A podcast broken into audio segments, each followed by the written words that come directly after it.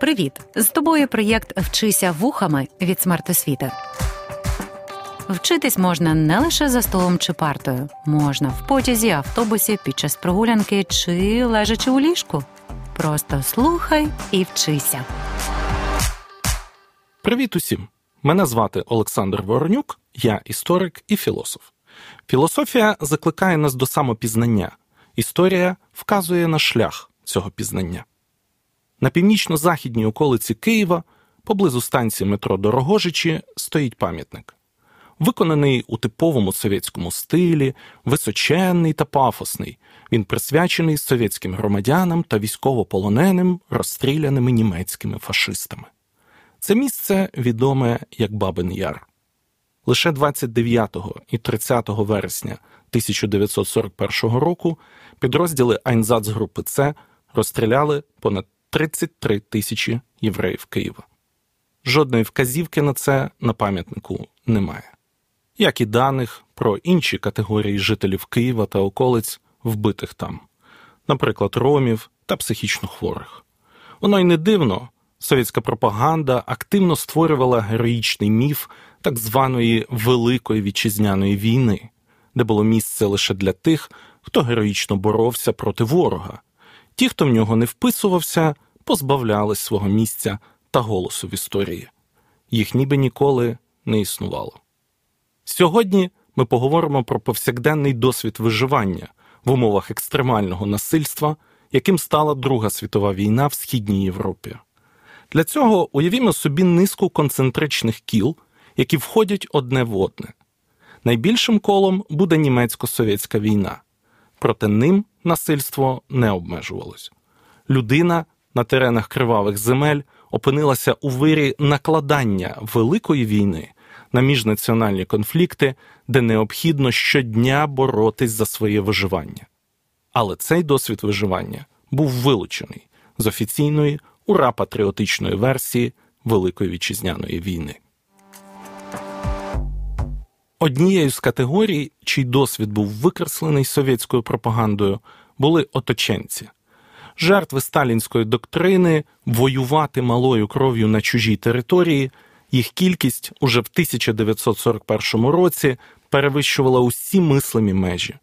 Швидке просування німецьких військ у глиб Совєтського Союзу породило настрої поразництва, особливо серед населення щойно приєднаних до СРСР регіонів внаслідок пакту Молотова Ріббентропа. Перемелені тоталітарною машиною, розкуркулення, голодомор, масові депортації, арешти та розстріли, вони намагалися якомога швидше здатись у полон. Масштаби оточення, в які потрапляли совєтські війська, добре виражає тогочасне поняття котел. Це змусило Сталіна вже у серпні 1941 року видати наказ 270. Його текст настільки красномовний, що заслуговує на цитування. Наказую командирів і політпрацівників, які під час бою зривають із себе знаки розрізнення та дезертирують у тил або здаються в полон ворогу, вважати злісними дезертирами, родини яких підлягають арешту як сім'ї тих, хто порушив присягу та зрадив свою батьківщину. Якщо начальник або частина червоноармійців замість організації опору віддадуть перевагу полону, знищувати їх усіма засобами, як наземними, так і повітряними, а родини червоноармійців, які здались у полон, позбавляти державної допомоги. Отже, батько народів давав оточенцям лише один вихід героїчно загинути. Про порятунок життя мови не було. Старший лейтенант Коржик із партизанської дивізії Степана Малікова виразив це дуже красномовно. Моя провина полягала лише в одному. Після потрапляння в оточення 1941 року під Києвом такі, як я, мали застрелитися. Ну і куди ж без колективної відповідальності? Важко зрозуміти, чим завинили члени родин тих, хто пав жертвою заспокійливих голосів Кремля про швидкоплинну та короткотривалу війну. Стратегіями виживання оточенців було переодягтись у цивільний одяг та залишитись у найближчих населених пунктах, Адже чоловічі руки в країні, де чоловіки масово перебували на фронті, були дуже потрібні. Ще один варіант прориватись до своїх у складі розрізаних груп. Ось тільки свої виявлялись не такими вже й своїми. Кожен, хто виходив із оточення, підлягав ретельній перевірці органами безпеки та контррозвідки СМЕРШ, скорочення від смерть шпигунам. Але навіть якщо вдавалось пройти перевірку, людей на невизначений термін направляли на роботи до вугільної промисловості та на будівництво НКВС. Аж до кінця 1989 року на оточенцях та їхніх родичах висіла стигма оточення. Так у різноманітних совєтських анкетах зустрічались питання: чи перебували ви або ваші родичі на окупованій території в оточенні або полоні? Існував, звісно, і третій варіант здатися в полон. Німці ж цивілізовані, культурні, може, й вдасться вижити. Цей варіант був найсмертоносніший. Смертність совєтських військовополонених складала 57%. Загалом в німецькому полоні впродовж війни загинуло 1 мільйон 366 тисяч 588 осіб. Совєтська влада не проявляла особливої турботи щодо цих своїх громадян, тому відмазувалась статусом зник безвісти. Так, моя мама навіть через 20 років після завершення війни очікувала, що її дядько повернеться з фронту. Ключовим фактором смертності серед військовополонених ставав голод. Німці не очікували такої великої кількості полонених. Лише під Києвом у 1941 році в полон потрапило 665 тисяч червоноармійців, та й расова пропаганда ставилась до них як до людей другого сорту. Додамо до цього той факт, що СРСР не приєднався до Женевської конвенції поводження з військовополоненими, і отримаємо найбільш вразливу разом із євреями категорію населення в роки Другої світової війни. Голодна смерть, убивство через піші багатокілометрові марші ставали звичною картиною 1941-1942 років. Вижити можна було, якщо тебе вважали достатньо придатним до фізичної праці. Станом на серпень 1944 року в економіці Третього Райху працювало близько 600 тисяч військовополонених, близько 10 тисяч совєтських військовополонених, зокрема, будували бараки у найбільшому таборі смерті комплексі Аушвіц-Біркенау. Цікаво, що військовополонені стали кісткою в горлі не лише СРСР, а й Німеччини.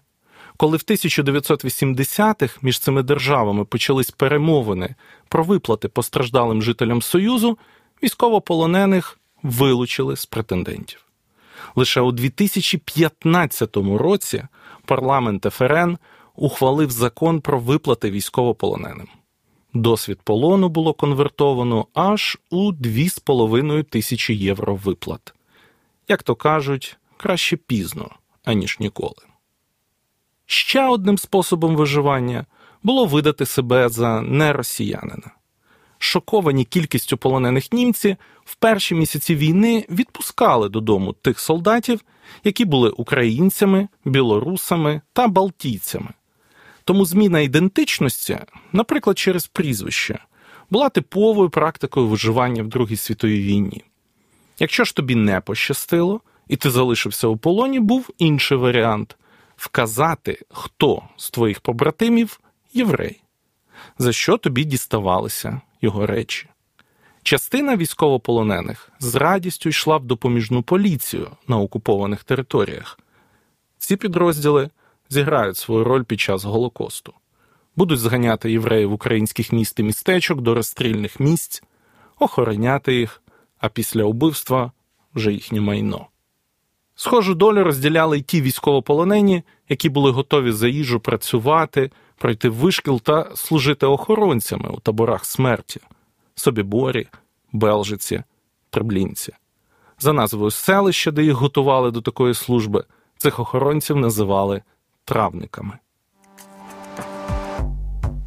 Однією зі стратегій виживання у якій змішалися військовий та цивільний досвід, стали примусові роботи в Німеччині. Загалом на нацистів впродовж війни працювало 13,5 мільйонів осіб, найбільша з часів рабовласництва кількість іноземців, які працювали в економіці однієї держави. Цивільні спочатку виїжджали на роботи добровільно, адже не мали можливості вижити в окупації, бо нацистська влада, на яку так покладались на початку війни, виявилась нічим не кращою за совєтську. Повна руйнація соціальної інфраструктури, деурбанізація, в тому числі через знищення міського населення через штучний голод, формувала погляд на виїзд до Німеччини як на не найгірший варіант. Пізніше, коли дефіцит робочих рук у Німеччини став катастрофічним, цивільні вже не мали вибору, їх примусово відправляли на роботи. А далі як пощастить. Загалом, судячи зі свідчень остарбайтерів, так називали робітників, привезених із Райхскомісаріату Україна, легше жилося в селі, працюючи на фермера, бауера, важче в місті. Окрім мізерної платні, яка складала половину, а то й третину зарплати німця, для остербайтерів існувала низка обмежень не покидати територію барака, не ходити до бараків, де проживали представники протилежної статі, за статеві стосунки з німцями смерть. До речі, таких обмежень не існувало для українців, які були завезені з дистрикту Галичина, окупованої території колишньої Польщі. Вони вільно пересувались, могли писати листи додому та навіть отримували соціальну допомогу. Така стратегія виживання коштувала досить дорого. Як і оточенці та військовополонені, остарбайтери опинились у просторі замовчування та стигматизації свого досвіду.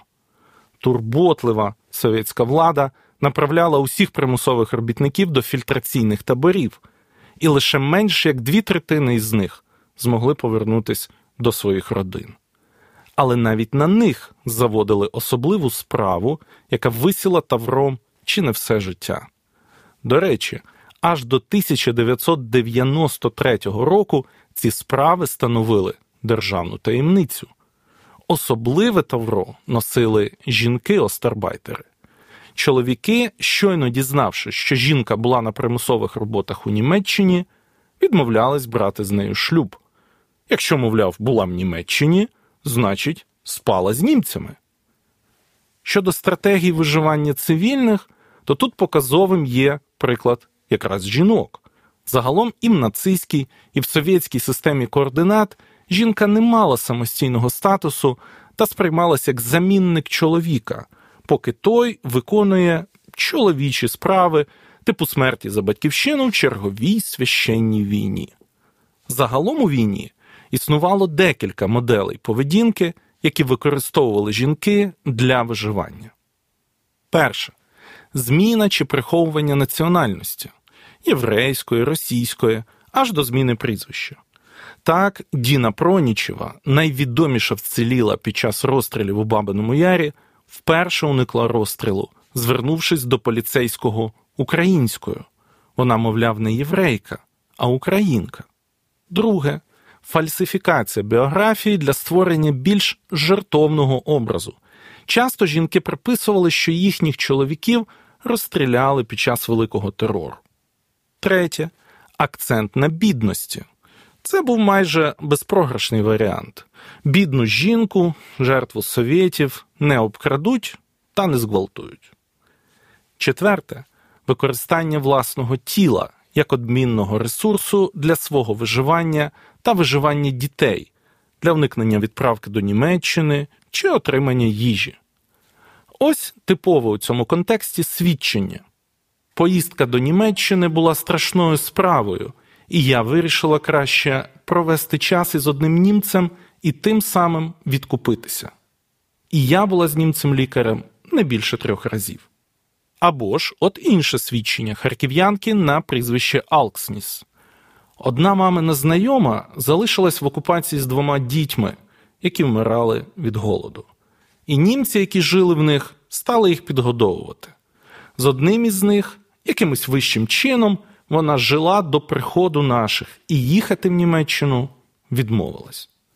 В цілому, ці стратегії виживання не були чимось екзотичним для українок, адже вони вже були опробувані під час голодомору 1932-33 років. У Європі ситуація була аналогічною. Жінки торгували власним тілом задля їжі. 1944 року британський сержант Норман Льюіс побачив на околиці Неаполя групу солдат, які обступили жінок, далі цитую, зі звичайними вмитими респектабельними личками домогосподарок із робітничого класу, що люблять попліткувати. Біля кожної жінки стояла маленька купа бляшанок, і невдовзі стало зрозуміло, що можна злягтися з однією з тих жінок у цьому самому громадському місці, додавши ще одну бляшанку докупи. Кінець цитати. В цілому, голод був головним викликом для мирного населення окупованих територій, і чим далі на схід, тим більшою була ця загроза. На окупованих територіях СРСР нацисти впроваджували план Бакке, тобто штучний голод, передусім для міського населення. Так вбивали двох зайців, розчищали місце для майбутніх колоністів та здійснювали деурбанізацію.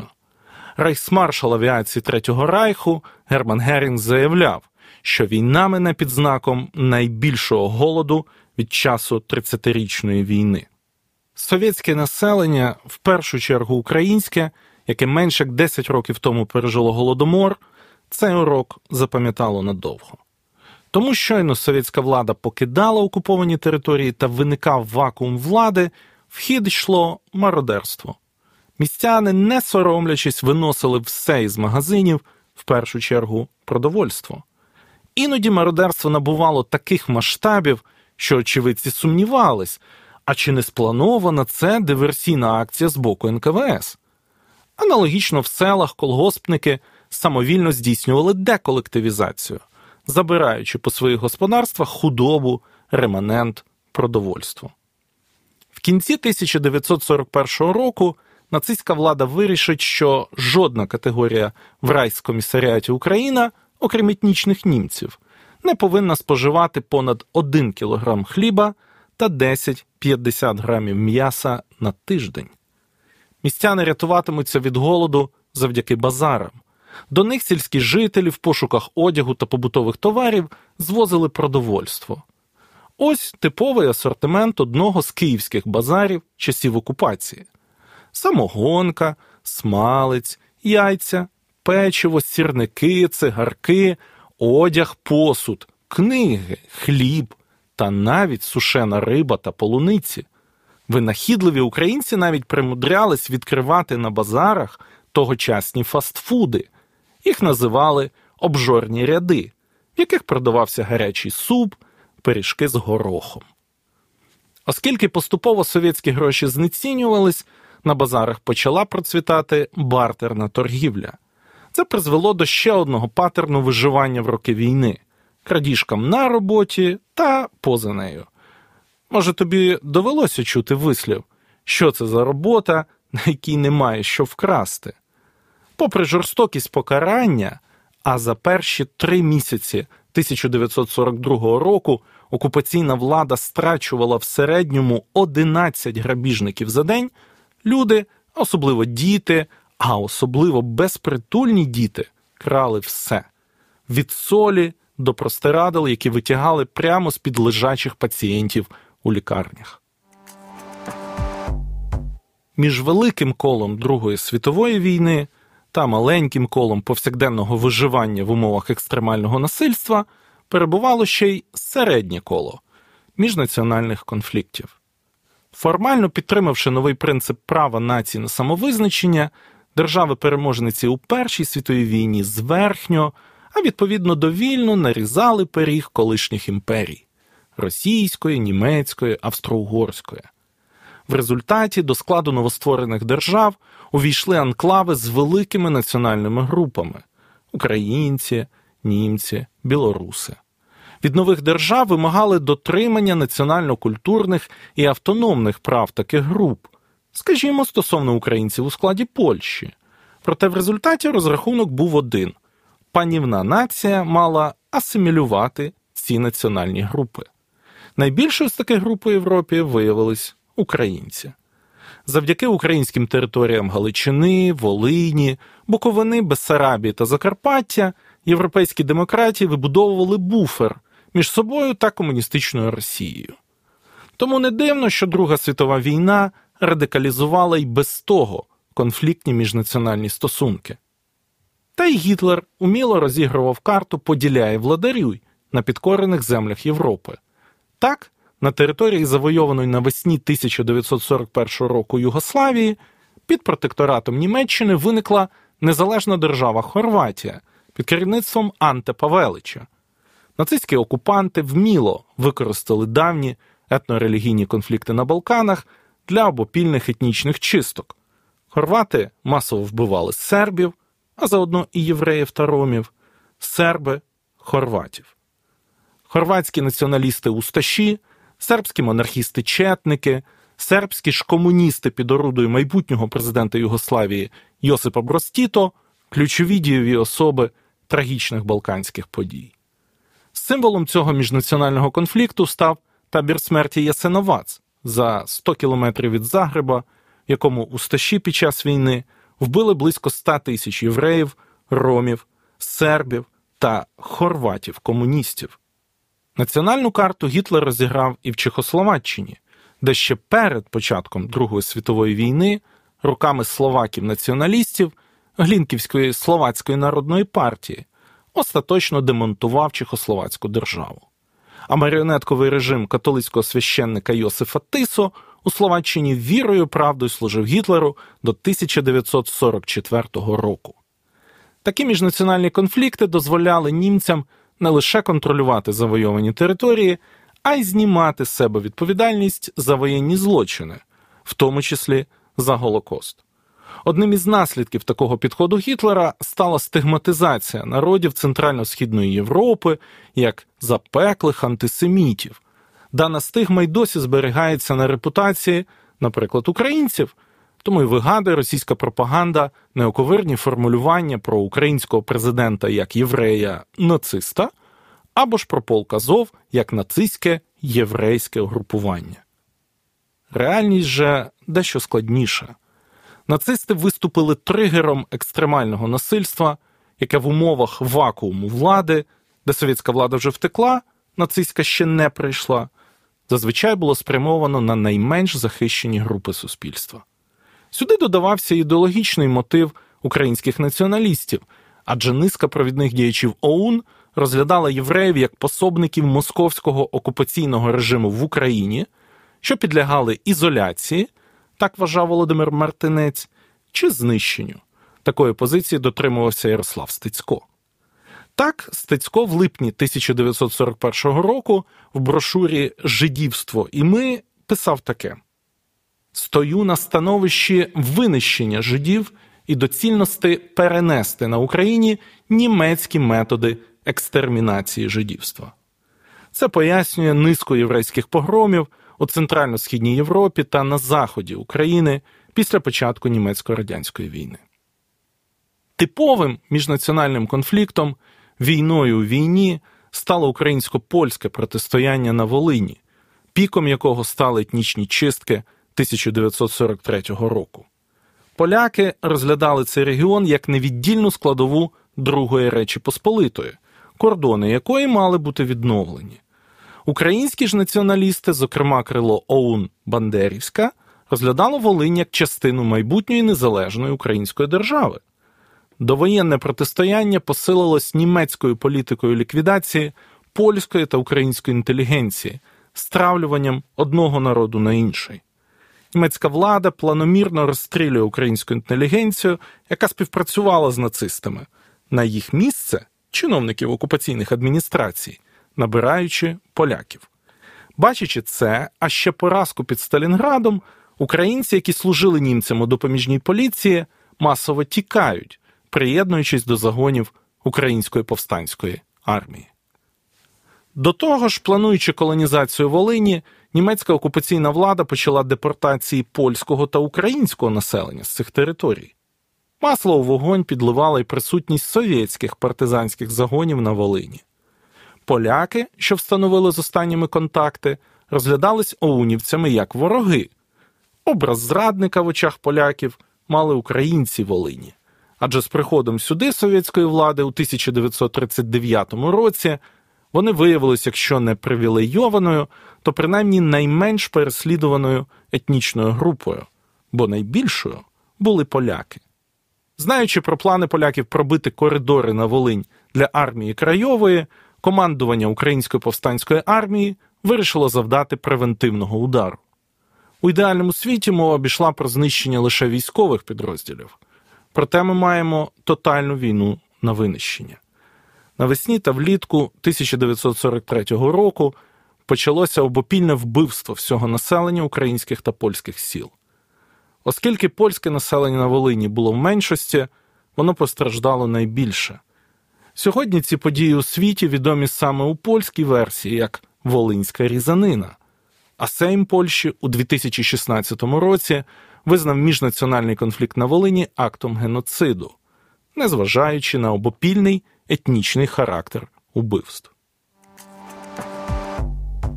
Часто люблять повторювати вислів Володимира Винниченка мовляв, історію України неможливо читати без брому, тобто без заспокійливого. Проте, без чого їй точно варто читати, так це без комплексу жертви. Переживши спочатку 1930-х років чотири геноциди голодомор, Голокост, геноцид ромів та кримських татар, опинившись у епіцентрі найкривавішого конфлікту в історії людства, українці змогли вижити та зламати плани тоталітарних режимів з їх винищення.